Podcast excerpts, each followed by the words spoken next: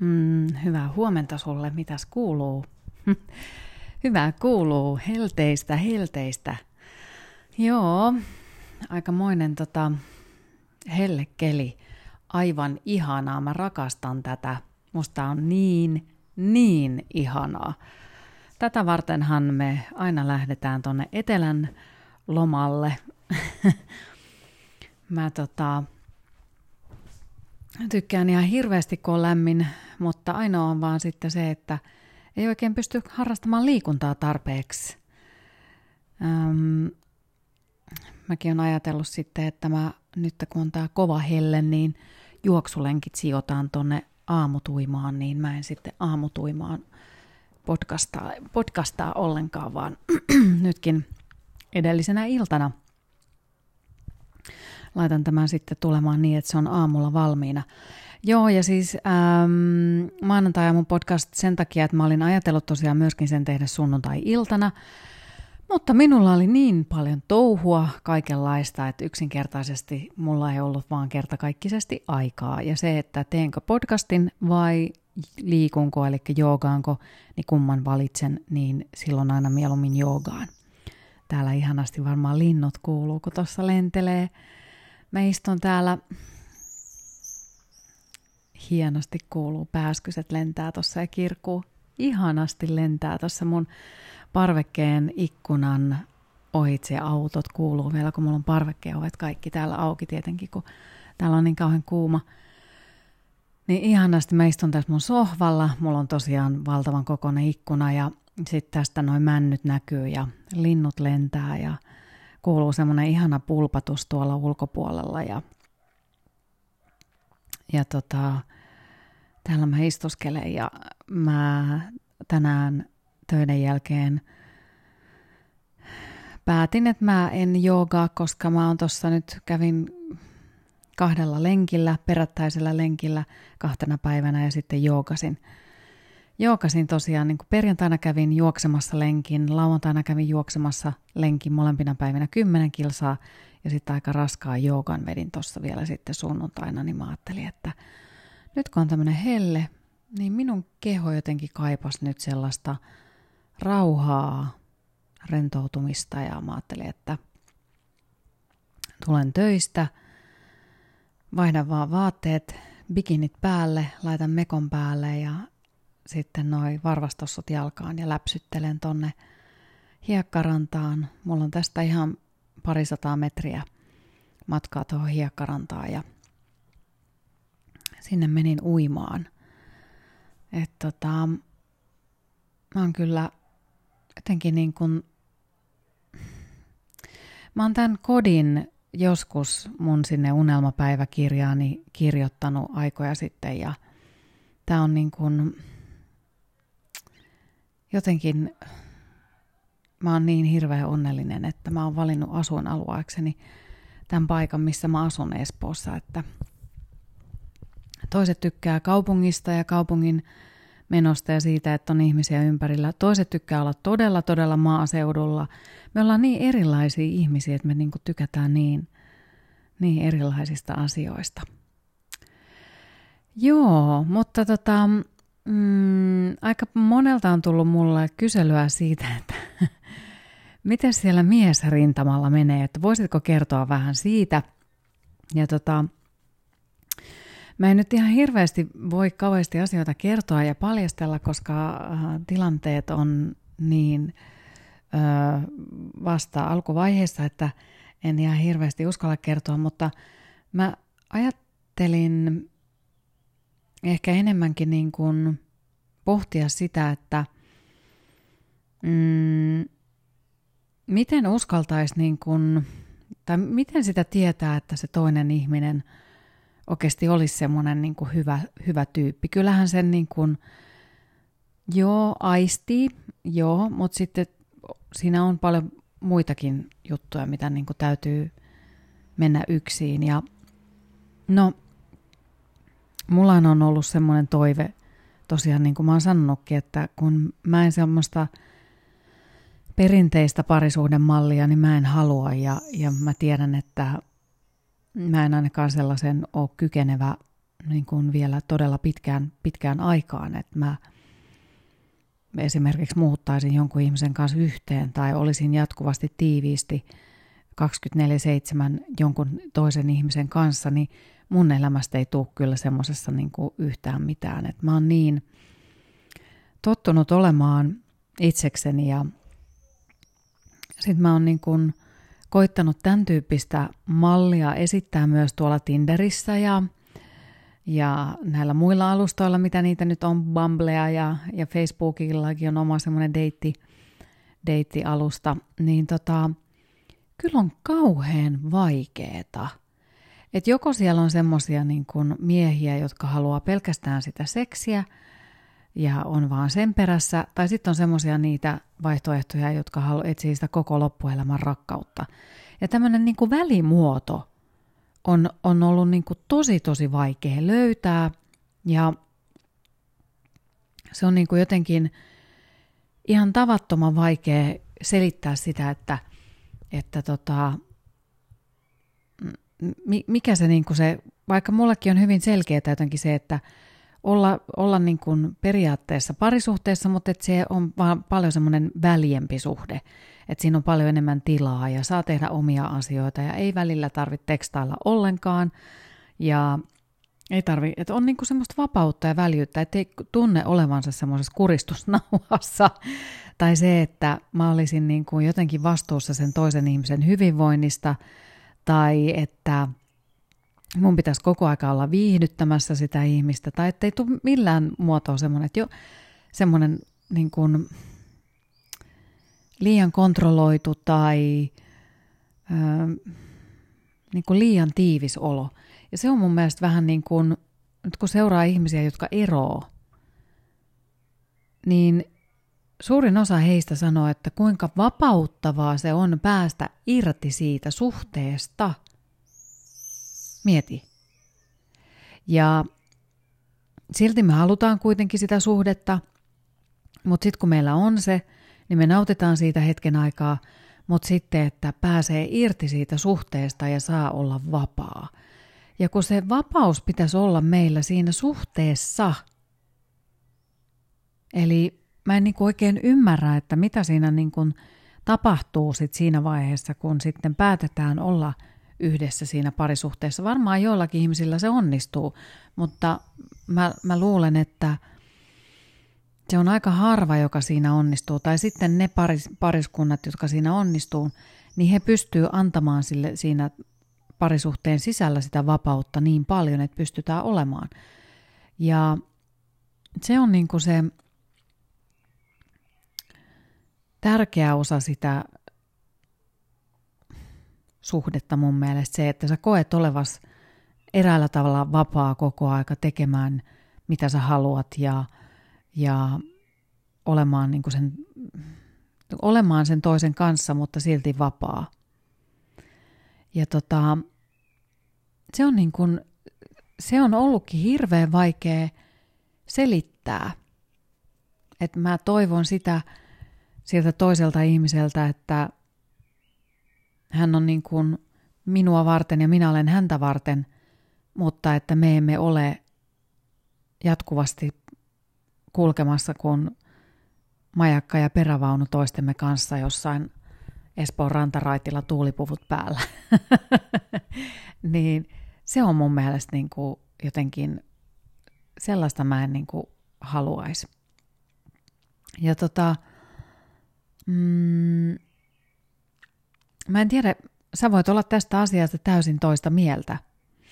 Mutta joo, siis tota, silleen mä voin kertoa tässä nyt, että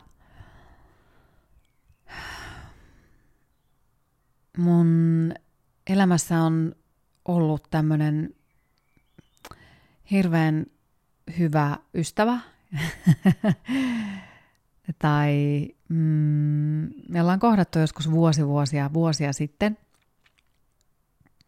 ja tota, mm, vähän tehty työhommia yhdessä ja, ja sitten tota, nyt sitten me ollaan kohdattu uudestaan ja, ja tota,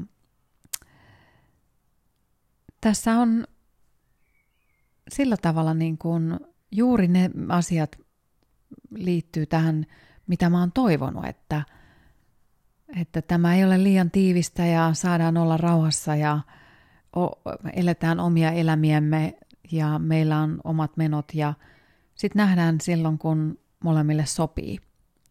Niin tämä on mulle äärimmäisen toimi, toimiva juttu. Ja mä tykkään tämmöisestä niin kuin tosi, tosi, tosi, tosi paljon. Ja tämä on jotenkin sellaista, en tiedä sopiiko se kaikille. Toiset haluaa heti muuttaa yhteen ja, ja näin, mutta tässä on jotenkin semmoista jännää, ihmeellistä fiilistä, kun ollaan niin kuin ystäviä, mutta sitten tässä on myös niin kuin syntynyt nyt semmoista tosi vahvaa, tai on, kun molemmat on antaneet tämän tilanteen niin kuin mennä siihen, että on, on uskaltanut antaa tämän he, he, niin kuin yhteyden syttyä ja, ja näin, niin tämä on jännittävää. Kauhean kun mä pidättelen täällä itseäni, varmaan huomaa, että kun mä en, niin kuin, mä en uskalla puhua tästä, koska mä en halua ö, loukata toista ihmistä ja kertoa liikaa asioita, niin se ei, se ei ole oikein. Kyllä mä tiedän, että hän tietää, että minä olen tässä suhteessa fiksu ja, ja teen hyvin kunnioittavasti asioita, mutta, tota, mutta hän tietää myös, että minulla on kuulijoita, jotka odottaa kaikenlaisia kivoja juttuja kuulevansa. Ja tota, mä en tiedä, mulla niin kuin varmasti sen yoga workshop sunnuntain jälkeen tuossa joku aika sitten, niin kun mä tapasin tämän 60 naisen, niin se lyhyt pieni lause, minkä hän sanoi siitä, että hei, et Sanna, se elämä jatkuu sen 50 jälkeen, niin kaikki se on jotenkin, se kolahti muhun niin, kuin niin syvälle tonne sisimpään. Siitä on nyt, onko tästä nyt pari podcastia taaksepäin, kun puhuin, puhuin tästä asiasta, niin, niin jotenkin nyt esimerkiksi tässä uudessa, tässä tuoreessa suhteessa, niin mulla ei ole mitään niin kuin sellaisia kauhean nopeita tavo, niin kuin toiveita tai että mulla ei ole oikein niin kuin minkäänlaisia odotuksia tämän koko homman suhteen, kun mulla on eräällä tavalla nyt niin kuin hävinnyt se semmoinen pelko, että kaikki loppuu ihan kohta – että nyt pitää äkkiä saada kaikki aikaiseksi, koska ka- kaikki loppuu kohta. Ja mulla on niinku totaalisti hävinnyt se semmoinen niinku pelko. Mä en tiedä, mistä ihmeestä se semmoinen pelko on kummunnut. Että nyt pitää äkkiä saada aikaiseksi ja äkkiä sitä ja äkkiä tätä. Ja, ja mä niin näen nyt tulevaisuuden, ihan kuin tulevaisuus olisi niin kuin auennut mulle ihan kokonaisuudessaan – ja mä näen tässä niin kuin todella, todella paljon semmoisia niin ihan uusia polkuja ja ihan uusia alkuja ja jotain hyvin merkittävää uutta on minussa tapahtunut tässä nyt ihan parin viikon aikana. Ja en tiedä, kuuluuko tämä suhde siihen, siihen uusiin alkuihin. En, en anna en uskalla sitä vielä siihen lukea, mutta tota, joku nytkähdys uuteen suuntaan on selkeästi tapahtunut. Ja se on mun mielestä on niinku toiveikasta, jos on esimerkiksi parikymppinen ja kuuntelee tätä, tai on nelikymppinen tai kolmekymppinen, niin jotenkin se ymmärrys siitä, että, että vanheneminen ei ole pelottavaa – vaan se päinvastoin on rikastuttavaa, niin se on mun mielestä se, niin kuin se oppiläksy, mikä tässä on tullut. Ja mulle jotenkin, mä koen vanhemmaksi tulemisen, niin musta, mä sanoin tälle tälle miehelle tässä yksi päivä, että, että musta on ihanaa. Että musta vanheneminen tuntuu tosi ihanalta. Hän sanoi mulle siihen, että hän ei kyllä tykkää siitä yhtään. Ja musta on ihanaa, koska mä edelleen pystyn hoitamaan mun kehoa ja treenaamaan mun kehoa. Ja tässäkin oppiläksy sinne parikymppiseen tai kolmekymppiseksi, kolmekymppiselle tai nelikymppisellekin, että opi hoitamaan sitä sun kehoa jo siinä vaiheessa, niin se pysyy yllä. Mutta jos sä romahdutat sen oman kuntosi hoitamisen ja sen oman kehon hoitamisen ja sen oman kauneuden hoitamisen, niin siinä onkin tekemistä sitten tälleen viisikymppisenä ja tästä vanhempana, että miten sä saat ylläpidettyä sitä omaa ulkomuotoa. Se on kyllä meille naisille tosi tärkeää, että ei me voida, en, en mä ainakaan sitä niin kuin yhtään väheksy. Että jos antaa itsensä sitten niin kuin päästää huonoon kuntoon, niin se on kauhean vaikea. Mitä vanhemmaksi tulee, niin sen vaikeampi on saada itsensä kuntoon. No, olen kyllä nähnyt siis tämmöisiä ihmennaisia, jotka viisikymppisenä on aloittaneet kuntosali, käy, kuntosalilla käymisen ja päättäneet treenata itsensä kuntoon ja ovat saaneet kyllä itsensä tosi hyvään kuntoon. Että ei siinä sen, sen kummempaa, että kyllä se on täysin mahdollista sekin.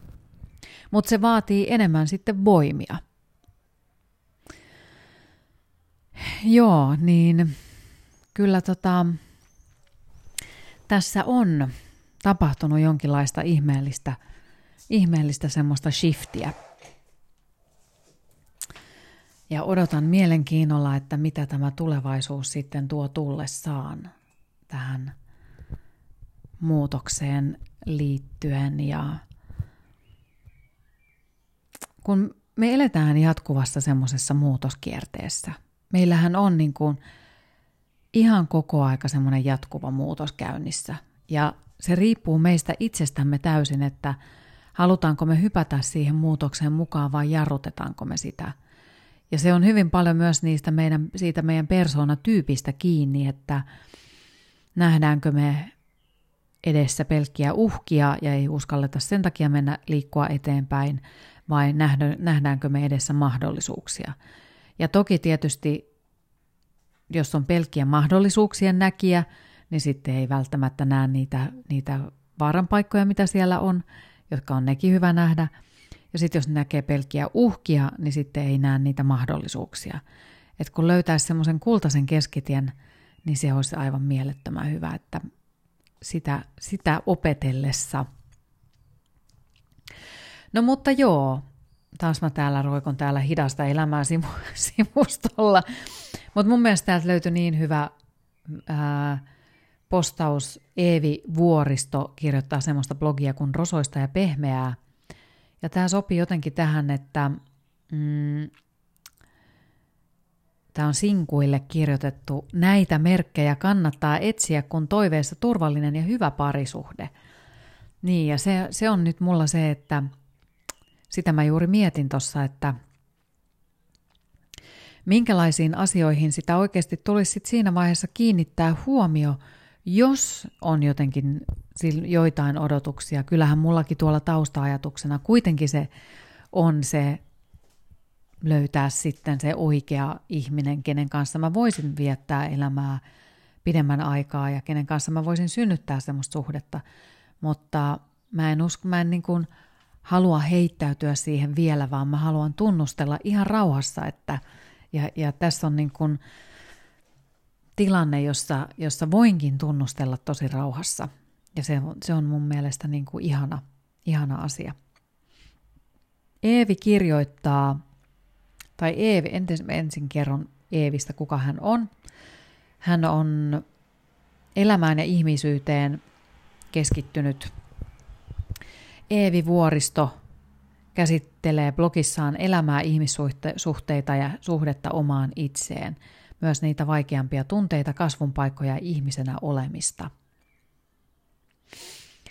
Olen kirjoittanut useamman postauksen muun muassa traumakiintymyksestä ja siihen liittyvistä varoitusmerkeistä. Sain useamman toiveen kirjoittaa siitä, että mitkä ovat sitten niin sanotut Green flags, eli hyvää ja turvallista suhdetta ennustavat merkit uuteen ihmiseen tutustuessa. Ja toki näitä voi tutkia myös omalla kohdallaan. Tällaisia merkkejä suosittelen tutkailemaan, kun toiveessa on turvallinen parisuhde. Haavoittuvaisuuden ilmaisu. Kyky näyttää itsestään jotain inhimillistä, aitoa ja epätäydellistä on keskeistä toimivassa suhteessa ja vastavuoroisessa vuorovaikutuksessa. Jos sellaista kaipaa suhteessa, niin kannattaa tähän kiinnittää huomiota jo toiseen tutustuessa. Miten toinen suhtautuu elämän keskeneräisyyksiin? Vai onko hänellä aina kaikkeen vastaus ja ratkaisu? Onko hän kaikessa täydellisen itsevarma? On toki normaalia, että ekoilla treffeillä ei tarvitse kaikkia syvimpiä traumojaan avata, ja onkin viisasta antaa luottamuksen kypsyä ajallaan. Haavoittuvaisuuden ilmaisu voi tutustuessa olla vaikka sitä, että ihminen kykenee kertomaan jostain, missä on epävarma tai muuta vastaavaa. Toki myös terve itsevarmuus voi olla hyvä merkki, mutta terveeseen itsevarmuuteen juuri mahtuu haavoittuvaisuus ja epävarmuus. Se ei ole inhimillisyyden yläpuolella olemista. Itsereflektiotaidot. Miten toinen pystyy reflektoimaan ajatuksiaan, tunteitaan ja valintojaan? Vai onko kaikki aina vaan muiden vikaa? Oliko kaikki eksät vaan hulluja? Toimivaan suhteeseen kuuluu kyky tarkastella ja ottaa vastuu itsestä inhimillisellä tavalla. Se on mahdotonta, jos itsessään ei huomaa mitään kasvettavaa ihmissuhteiden alueella. Itse reflektio ei tarkoita ylianalysointia, mutta se kysyy aikuisuutta ja oman osuuden tunnistamista. Itse reflektiota on esimerkiksi se, että kykenee huomaamaan, että itsessä herää erilaisia tunteita ja ajatuksia, mutta ne eivät ole absoluuttisesti aina totuuksia. Itse en ole ainakaan vielä tavannut ihmistä, joka olisi ihan oikeasti aina oikeassa. Olen sitä mieltä, että vastuunotto on hemmetin seksikästä. Arvot. Millaisia arvoja toisella on ja onko hän ylipäätänsä pysähtynyt niitä miettimään? Ja jos ei ole, se ei tietenkään automaatiolla tarkoita, että suhde voisi toi- ei voisi toimia. Mutta on hyvä tietää, että hyvin erilaiset arvot tärkeissä asioissa ovat suhteelle usein haaste. Arvojen ei täydy tietenkään olla identtiset, mutta isoissa linjoissa ja niin, niin sanotuissa ydinarvoissa olisi viisasta olla samoilla linjoilla. Mitä arvoja sinulla on suhteessa ja elämässä? Ja miten se näkyy valinnoissasi? Ei näitä kysymyksiä tietenkään tarvitse kuulustelunomaisesti kysyä, mutta suosittelen niitä pohtimaan viimeistään ennen katon, saman katon alle muuttamista. Bonuksena suosittelen tunnustelemaan sitä, miten turvallinen olo toisen kanssa on puhua kenties vaativistakin teemoista, kuten vaikka rajoista ja tarpeista. Jokainen on tietysti yksilö ja ainutlaatuinen olento. Kannustan sinua tutkimaan omana itsereflektiona kysymystä, että millaisessa suhteessa uskot, että sinulla olisi turvallinen tila kasvaa. Näin, hän oli siis Eevi Vuoristo. Rosoista ja pehmeä blogi oli tuo. Hyvä. Tämmöisiä kuulumisia tällä kertaa. Ja tota, minä menen nyt tästä yöunille. Sinä saat tämän blogipostauksen kuin podcastin aamulla kuunneltavaksi. Ja tota, silloin kun sinä tätä kuuntelet silloin aamusella, niin minä olen aamulenkillä juoksemassa – Espoon rantaraitilla. Tykkään, tykkään sitä tehdä. Meidän tarpeeksi ajoissa juoksemaan aamulla, niin ei ole vielä niin kuuma. Ja nyt laitat jotain ihanaa musiikkia soimaan, nautit päivästä ja me kuullaan toisiamme ensi kerralla.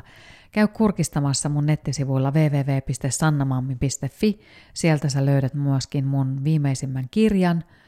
Jos sä haluat äänikirjana lukea, niin se löytyy kaikista noista äänikirja äänikirjastoista, niin sieltä vaan pääsee sitten kuuntelemaan. Ja kirjan nimi on Vapaudu huolista. Löydä elämän ilo mindfulnessin avulla.